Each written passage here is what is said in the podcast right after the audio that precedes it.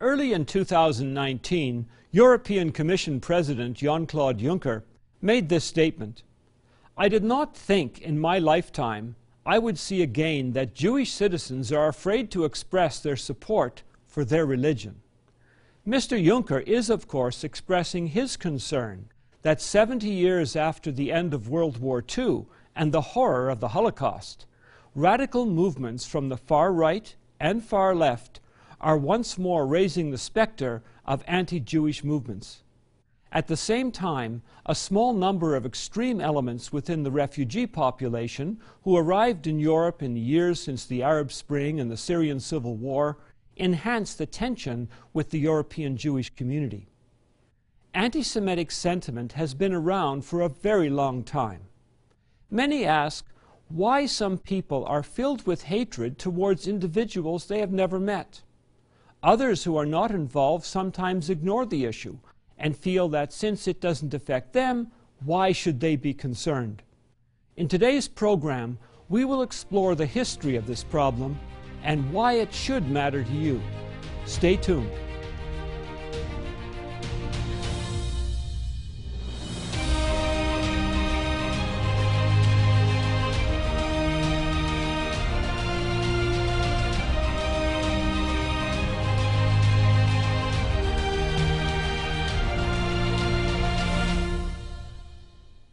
What is anti-Semitism? The International Holocaust Remembrance Alliance defines it as the following. Anti-Semitism is a certain perception of Jews which may be expressed as hatred towards Jews. The term anti-Semitism was coined by a German named William Marr, himself an opponent of the Jews, in 1870. Anti-Semitism was a sanitized version of the term used previous to 1870, which was simply Jew hater.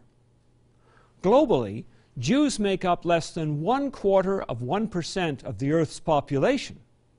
Why then has this people, which has contributed so much in the areas of science, medicine, philosophy, and religion, been so vilified by so many and for so long? How could the same people be accused of being both ardent communists and capitalists at the same time, or despised because they were too conservative or too liberal? The story of Jew hating goes back many centuries. In 333 BC, Macedonian Alexander the Great and his Greek forces overwhelmed the Persian Empire, and in the course of the conquest absorbed both Egypt and the Middle East into his empire. Alexander showed great favor to the Jews, and hence many Jews, especially scholars and skilled craftsmen, moved and settled in the new city named after the emperor, Alexandria. Here they flourished for many years. Yet by the early 200s BC, a wave of anti-Semitism was rearing its head in Egypt. Renowned Cambridge scholar and author Michael Grant in his book, the history of ancient Israel, indicates that one of the advisors of Ptolemy I had written quite objectively about the Jews. Later, an Egyptian priest, one Manetho of Heliopolis, wrote in the days of Ptolemy II a vitriolic set of charges against the Jews, such as cruelty and the spreading of disease, for which there was no evidence. Manetho also falsified a list of Egyptian kings or pharaohs specifically to try to push Egyptian history back further than that of the Greeks, and, as Grant states on page 202, to contradict the biblical account of the Exodus, which he deemed offensive to Egyptian national pride. The Alexandrian Jewish community realized they needed a response to this malicious attack, which was turning sentiment against them. They realized that the Greeks did not know Jewish history or religious teachings. And to help them better understand the Jews, they embarked on a very ambitious project. As Grant writes, the Jews of Alexandria embarked on a massive counterblast to this type of disastrous publicity. It comprised a great Greek translation of the Bible. This is today known as the Septuagint, the work of 70 scholars, a Greek translation of ancient Hebrew manuscripts that are no longer extant. The purpose was twofold to enable many Jews who no longer spoke Hebrew to know the Scriptures, and more importantly, to enable the Greek world to better understand Hebrew thought and history. If that were understood, they reasoned, it would serve to thwart the effect of the deliberate spread of lies and hate. Alas, the problems continued to rise up from time to time, even to our day. Today, in general, the English speaking world is a refuge from anti Semitism. But this was not always the case. Very few, if any, Jews were in England in the days prior to the Norman conquest in 1066. After the conquest, Jews were invited to settle in England by the new king, William I, the Conqueror. European laws at that time generally prevented Christians from being involved in money lending. Jews were not so prevented and became gradually engaged in lending and early forms of banking. Jews from Spain to England to Germany, even Rome, became critical for the funding of many projects, palaces, castles, and support for the king's expenditures. This made them powerful, yet vulnerable. When nobles became more heavily indebted to Jewish lenders, the Jews became vilified. Henry II protected Jews, but under his son Richard, public sentiment became so hostile to Jews that royal support eroded. During and after Richard's rule, severe anti Jewish fervor created mobs which massacred whole Jewish communities. Often Christian religious clerics at the time would work up the mobs, calling them Christ killers. They somehow forgot the prayer of Christ on the stake. Then Jesus said, Father, forgive them, for they do not know what they do. In 1290, all the Jews who refused to convert to Christianity were ordered expelled from England. England was not alone. Other nations also began expelling Jews from the territory. Hungary in 1360, France in 1394, Austria 1421, Spain 1492, and Portugal in 1497. Many are surprised to learn that General Ulysses Grant, commander of the Union Army in the U.S. Civil War, in 1862 ordered all Jews expelled from Tennessee, Kentucky, and Mississippi. This order was revoked after the intervention of President Abraham Lincoln. In modern times, all are familiar with the Holocaust and the well documented systematic and brutal slaughter of millions of Jews at the hands of Hitler and the Nazis in World War II. We can rightly ask, why? Why has such hatred been focused on a small population of highly capable people who have actually made very significant contributions? Truly, as in any population, some are going to be problems, but the Jews have no greater number of people who are deviant than other groups. So why have they become so singled out? We will address this question in the second part of the program. Before we examine the question of why Jews have been the victims of such hatred over the years, we would like to make you aware of our special offer for today. Much persecution, both of Jews and some Christians, have been encouraged by religious fervor.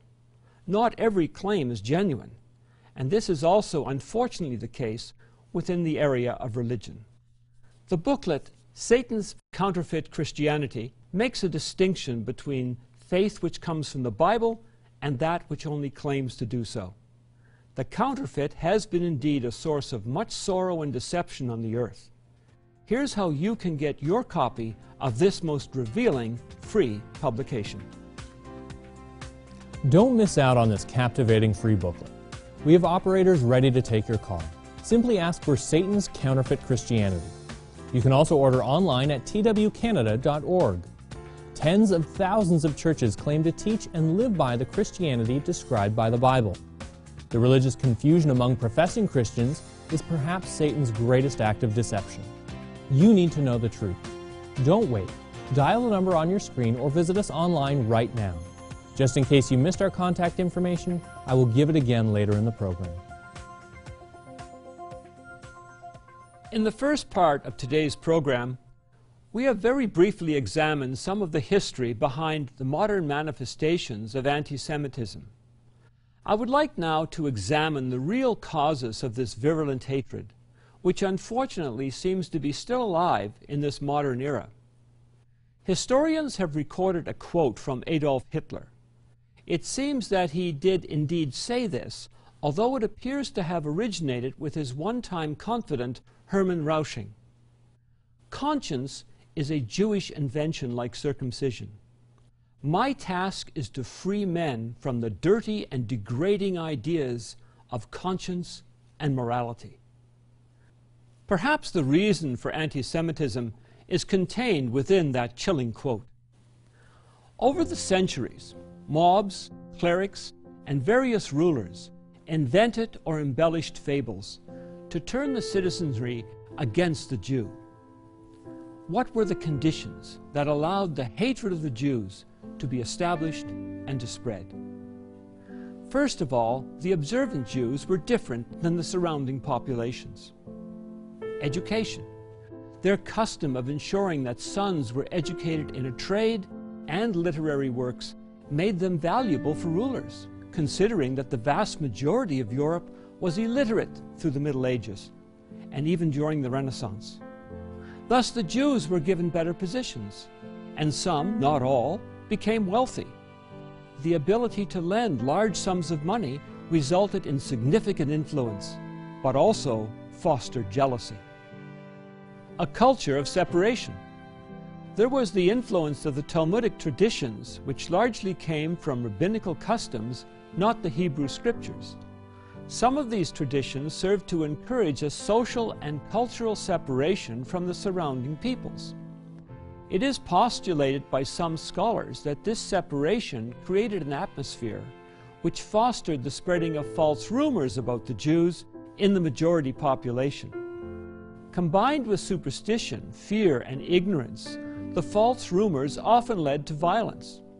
On this point, it is interesting to note that the Karaite Jews of Eastern Europe and Russia followed biblical teaching, not rabbinical or Talmudic law.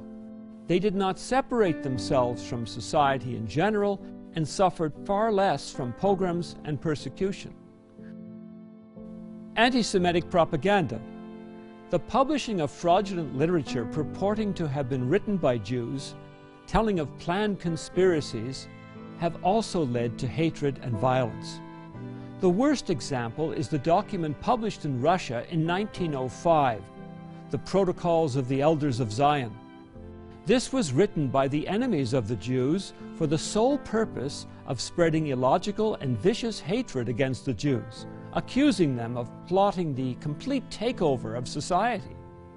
While totally fictitious, it was believed by many and continues to be believed. Biblical law. The application of some biblical laws made a difference in lifestyle. Such was the case in the Dark Ages when cities were filthy with raw sewage thrown in the street. Along with other refuse, it was a breeding ground for cholera, typhoid, and eventually bubonic plague. In the Jewish quarters, biblical laws of quarantine for the sick and disposal through burial of human waste greatly reduced the incidence of disease. The mobs, however, considered that only a few Jews were sick when many of their populations were dying. Hence, the Jew must be the cause of the disease. All of the above reasons, however, cannot explain the real source of anti Semitism. It is worth noting that the biblical laws referenced in the last point include far more than quarantine. These biblical laws, unlike the Talmudic laws developed by rabbinical Judaism, which served in large measure to separate observant Jews from society, were also observed by the early Church of God, as taught by the apostles, which historians record. Yet these biblical laws are virtually absent today from most Christian denominations. Why? Could anti Semitism have been a force at play centuries ago that changed Christian belief? In the remainder of our program, we will take a look at the real underlying cause of anti Semitism. Again, we would encourage you to call, write, or email for our free offer Satan's Counterfeit Christianity. Many today speak of conspiracies. Well, there is really one primary conspirator active in the earth, and this booklet reveals his identity a being who is out to deceive and who uses religion as one of his agencies of deception. This could be one of the most revealing publications you will ever receive, and it is free. Here is how you can order. This booklet is yours for the asking. Just call the number on the screen and request Satan's Counterfeit Christianity. You can also order online at twcanada.org. Have you ever asked why are there so many different churches? Is the Bible really still relevant? Or does it even matter what we believe? We answer these questions and more in tomorrow's World Magazine. Call us right now or visit us online and get your free copy of Satan's Counterfeit Christianity and Tomorrow's World Magazine. Enjoy the rest of the program. Earlier on today's program, we read a comment from Adolf Hitler where he states that the problem with the Jews is that they were guilty of spreading conscience and morality. Professor David Nirenberg, author of Anti Judaism The History of a Way of Thinking, argues that anti Semitism is in fact a rejection of Jewish values, and that the core objective of anti Semitism is to negate the ethical principles upon which Judaism is based. The real issue is that Judaism has its original foundation in the religion given to all Israel. This was a religion based upon the understandings and laws given to Israel by God, the Creator Himself. Thus, they are principles that are absolute and not open to change.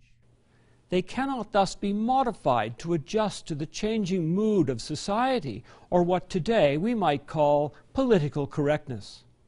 The God of the Bible who gave these directions makes his view of changing law to meet altering societal standards clear. For I am the Lord, I do not change.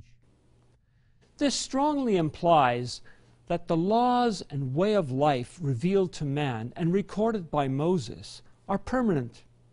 The nation of Israel was commanded in Scripture to be faithful to these laws and principles and if they were, God would care for them and bless them.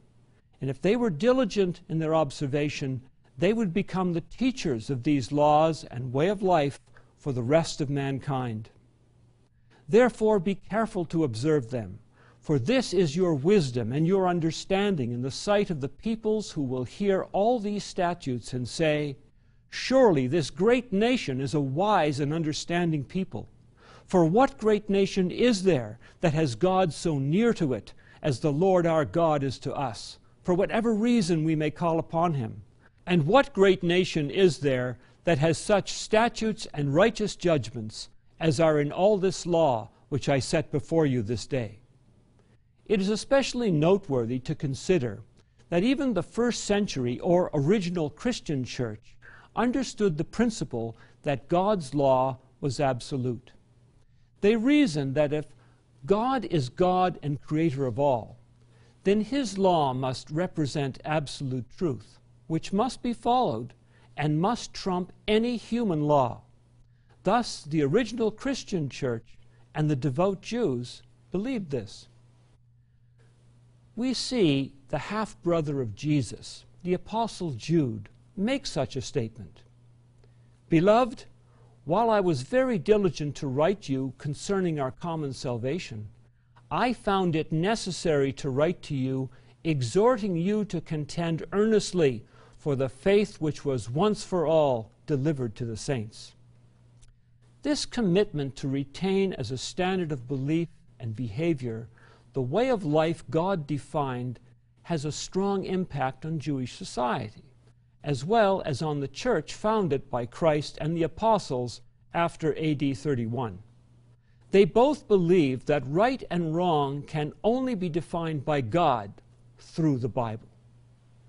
Dr. Owen Chadwick, master of Selwyn College, Cambridge University, a noted scholar and writer, states This is what the Christians did. They were Jews who turned Judaism from a faith for a few into a faith for all. He goes on to add groups like the first one in Jerusalem of Christians kept the law ate no pork, and kept the Sabbath day and are found for 300 years and more. Through the subsequent centuries, these two groups, the Jews and the original church taught by the apostles, found themselves as targets of persecution, often at the hand of those who made a claim of being Christian. What did the Jews and the original church taught by the apostles have in common that made them a target of society? Simply this they shared a common value system that was not open to reinterpretation as society changed its values. Holding to these biblical standards made them both constantly outsiders in their communities. The more the social order around them diverged from actual biblical teaching, the greater the resentment. In AD 66, and again in AD 135, Jewish forces raised major rebellions against Roman rule.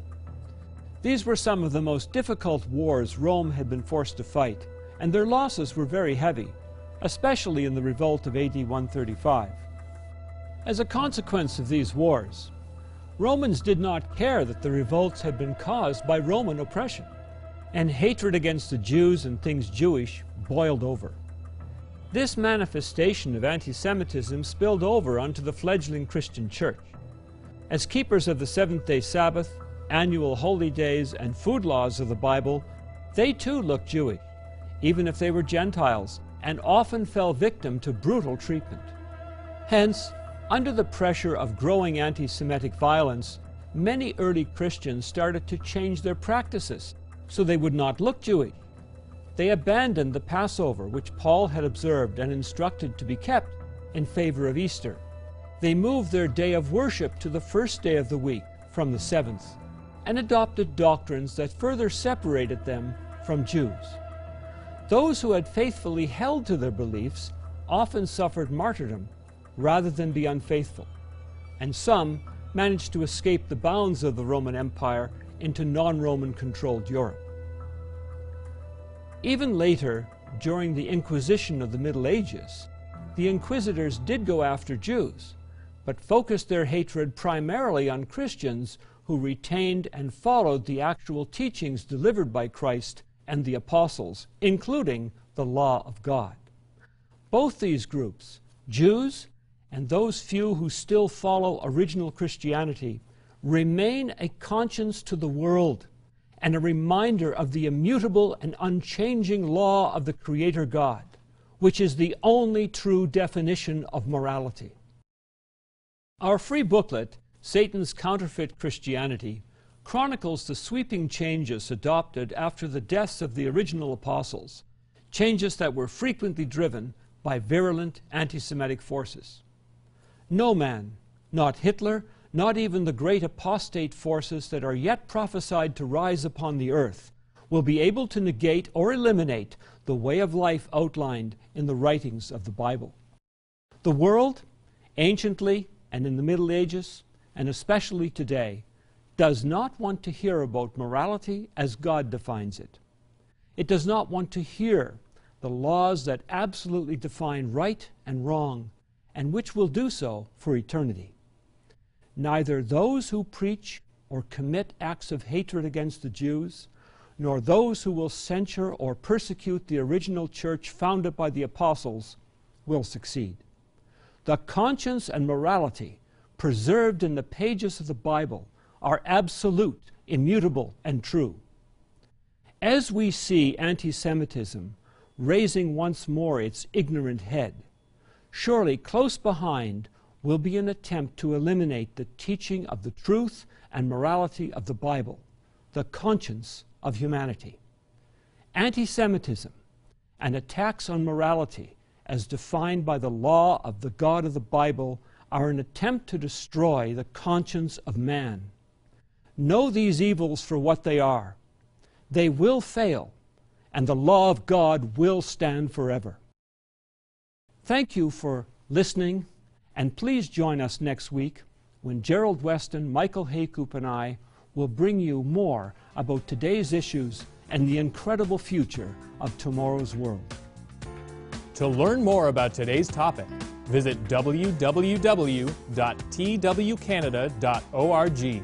You can also order by calling us at 1 866 784 7895 or by writing to us at Tomorrow's World, P.O. Box 409, Mississauga, Ontario, L5M 0P6. Welcome to Tomorrow's World Answers, where we answer your questions straight from the Bible. In Paul's day, there were many who taught that one needed to become a good Jew before they could become a Christian. Today, while we recognize that it is important to understand the identity of the modern descendants of the nation of Israel, the question occasionally arises does race or ethnicity matter for salvation? Let's be clear.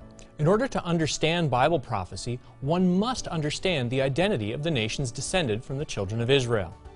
However, in terms of your personal salvation and mine, our opportunity to be born into the kingdom of God does not rest on our having the right ancestry. God led Peter to understand this in Acts 10. In truth, I perceive that God shows no partiality. But in every nation, whoever fears him and works righteousness is accepted by him. A few verses later, we see that the Jews who accompanied Peter were astonished as Gentiles were given the gift of God's Spirit. This is a key point as Paul taught the Romans the importance of receiving God's Spirit. For as many as are led by the Spirit of God, these are the sons of God. The Spirit Himself bears witness with our spirit that we are children of God.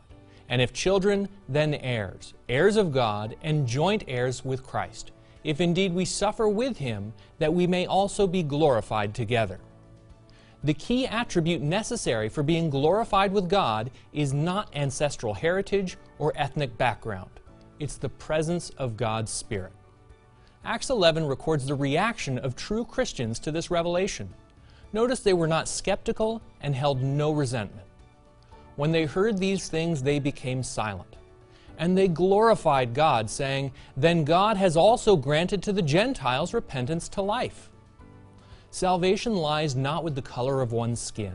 Rather, the heart of the matter is whether or not one has committed themselves to living God's way of life, has repented of their past sins, and received the gift of God's Spirit. Sadly, even today, there are many who look down on those of other ethnicities. Like God, we should show no partiality. Near the end of his life, John was inspired to include in his first epistle Whoever hates his brother is a murderer. Few would argue that murder is a sin. Hatred is also a sin, as is racial hatred. To submit a question for the show, email us at twanswers at tomorrowsworld.org. Be sure to watch us online at twcanada.org or by searching Tomorrow's World Answers on YouTube. Receive a free subscription to Tomorrow's World magazine, revealing God's principles for living an abundant and happy life while providing insight into current and future events. At our website, you can also watch this and many more Tomorrow's World programs. Call 1 866 784 7895. Write or visit us online today. This program is a production of the Living Church of God.